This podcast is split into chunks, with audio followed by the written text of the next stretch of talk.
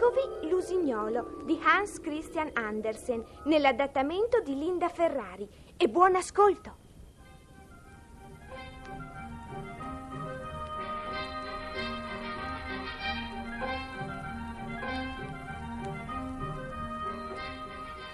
Esisteva una volta in Cina un imperatore che aveva il più bel palazzo di porcellana che mai sia esistito. Venivano dai più lontani paesi per ammirare quel gioiello, unico nel suo genere. Ed un bosco di piante rarissime lo circondava. Il palazzo, i giardini, il bosco erano conosciuti in tutto il mondo e formavano la meraviglia dei visitatori. Quanta gente questa mattina! Tutti rimangono in estasi, ma non si sono ancora accorti di quel che sorpassa ogni meraviglia. Perché non basta? C'è altro? Ma certo! Vieni con me nel bosco e sentirai il più bel canto che si sia mai udito. Quando di sera vado a casa stanca, quell'uccellino mi rallegra e mi dà tanta gioia. Oh, storie! Io non ho mai sentito nulla. Ti lascio ora, ho da fare. Io scappo nel bosco. Chissà che l'uccellino non canti per me.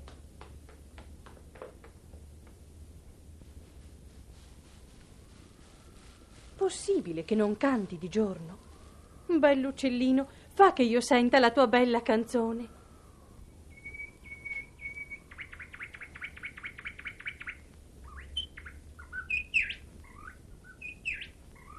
Grazie, grazie, bell'uccellino.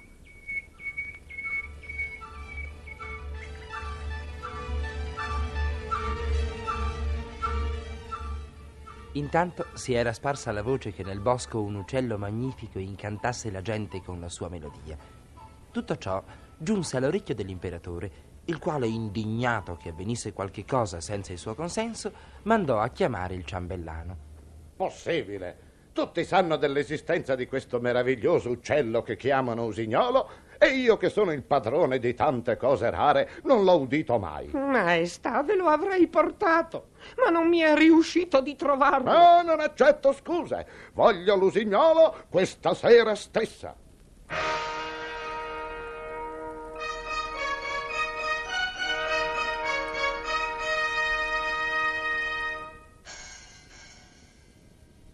Ah, ho interpellato tutta la servitù e nessuno ha visto questo uccellino.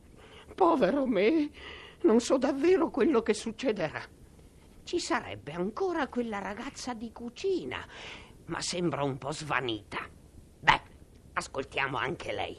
Voi chiamate quella ragazzina bionda che lucida i rami in cucina. Eccellenza, volete dire Miosotis? Spero di trovarla. È sempre incantata nel bosco. Eh? E che fa nel bosco? Non ha da fare? Ma dice che vi è un uccellino meraviglioso, ma io non sono mai riuscita a sentirlo. Eh, conducetela subito qui.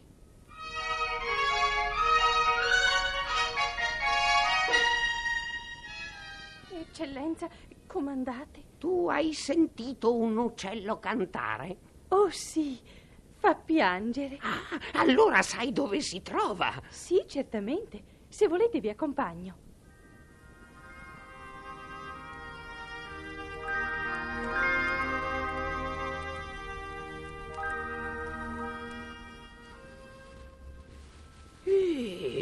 Come sono tortuosi i sentieri in questo bosco.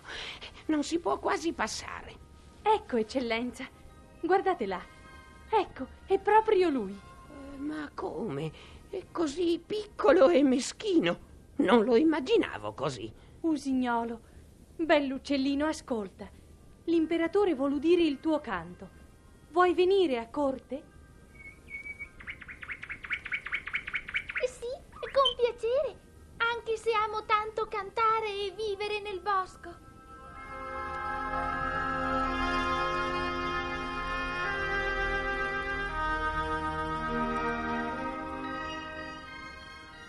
Alla sera il palazzo era sfolgorante di luci e di fiori.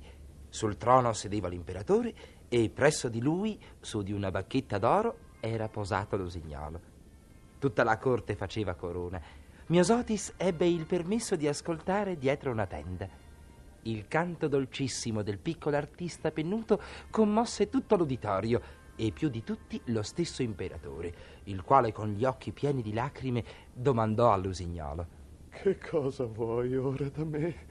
Che cosa posso darti in cambio del godimento provato? Vuoi una delle mie pantofole d'oro? No, non voglio nulla. Mi basta aver visto la vostra commozione.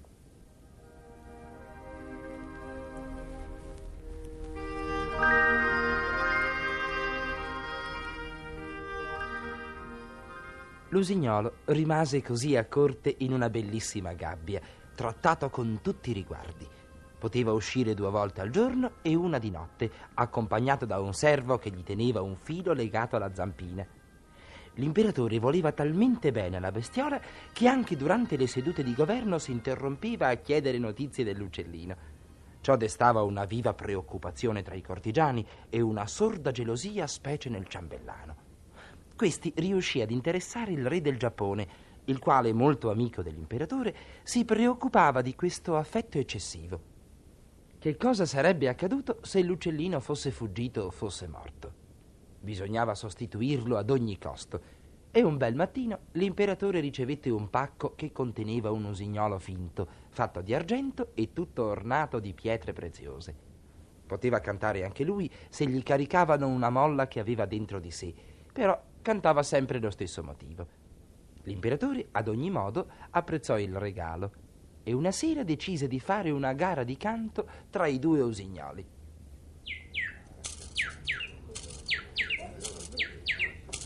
Oh, è sorprendente questo uccellino meccanico.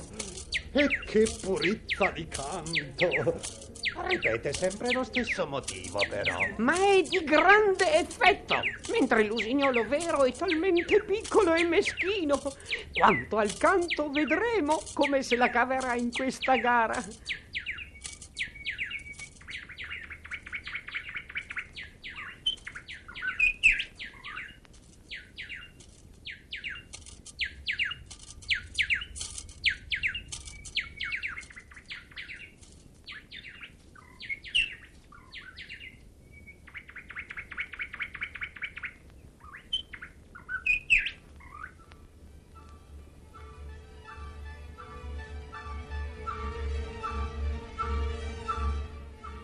La gara non diede nessun risultato, perché l'usignolo vero, cui era molto dispiaciuta la presenza a corte dell'uccellino meccanico, approfittando del brusio della sala, fuggì dalla gabbia dorata e tornò alla sua verde foresta, al mare.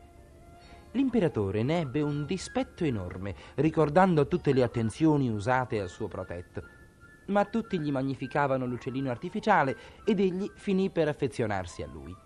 Lo faceva cantare infinite volte innanzi alla corte e anche lui per un bel po' si deliziò di quella melodia. Ma ormai tutti i cortigiani e i sudditi fischiettavano lo stesso motivo. Era quasi diventata una ossessione, finché un bel giorno l'usignolo restò muto.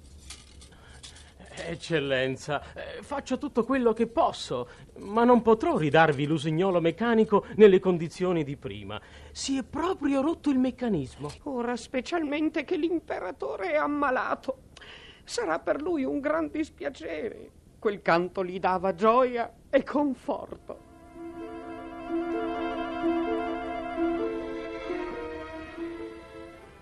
Quando tutti a corte seppero che l'usignolo meccanico non avrebbe più cantato come prima, rimasero molto male e si arrovellavano pensando che cosa avrebbe potuto distrarre il loro sovrano. Ma una sera, in cui avevano lasciato aperta la finestra della camera dell'imperatore, una melodia dolcissima riempì l'aria e risuonò nella camera del morente.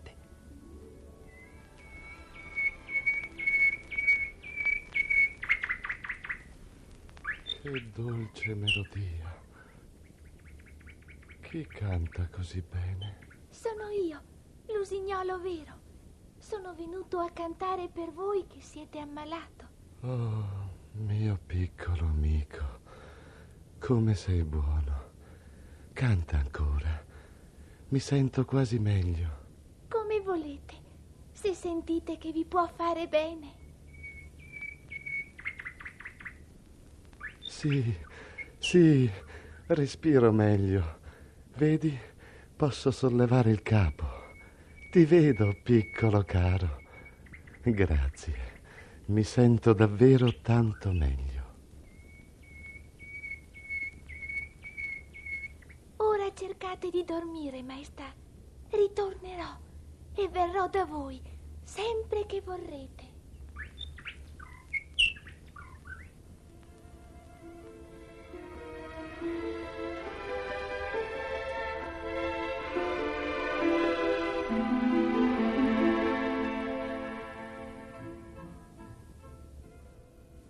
Io trovo l'imperatore molto migliorato. E pensare, dottore, che ieri sera stava male davvero. Abbiamo dovuto lasciare la finestra aperta perché non riusciva a respirare. E questi ammalati hanno delle improvvise crisi. Molte volte basta un'emozione, una gioia per ridare loro la vita. Se questo miglioramento continua, fra non molto sarà guarito. Intanto il sovrano si era svegliato e cercava con lo sguardo il suo piccolo amico. Temeva di aver sognato, ma un gorgheggio dolcissimo lo fece sussultare. Mio caro piccolo amico, vedi, cerco soltanto te. Resta qui, resta con me, mi farai guarire del tutto. Non posso, Ti darò tutto quello che vorrai. non posso rimanere in prigione. Ma non vi abbandonerò. Tornerò a cantare per voi sulla vostra finestra o su di un albero in giardino. Ma un giorno non tornerai più. Non temete, vi narrerò col mio canto la vita dei poveri e degli umili che voi non conoscete perché sono troppo lontani da voi. Ma io ti voglio soltanto per me. Voi siete buono e avete pianto ascoltando la mia canzone. Ma lasciate che io possa rallegrare tutti con la mia voce. Se tu tornerai, mio caro usignolo, ti prometto che anch'io penserò con affetto ai poveri, agli umili e a tutto il mio prossimo. Ti aspetto però, non dimenticarlo. E quella mattina i servi entrati nella stanza del sovrano udirono con grande meraviglia un cordiale e allegro buongiorno come da tempo non udivano più dalla sua voce.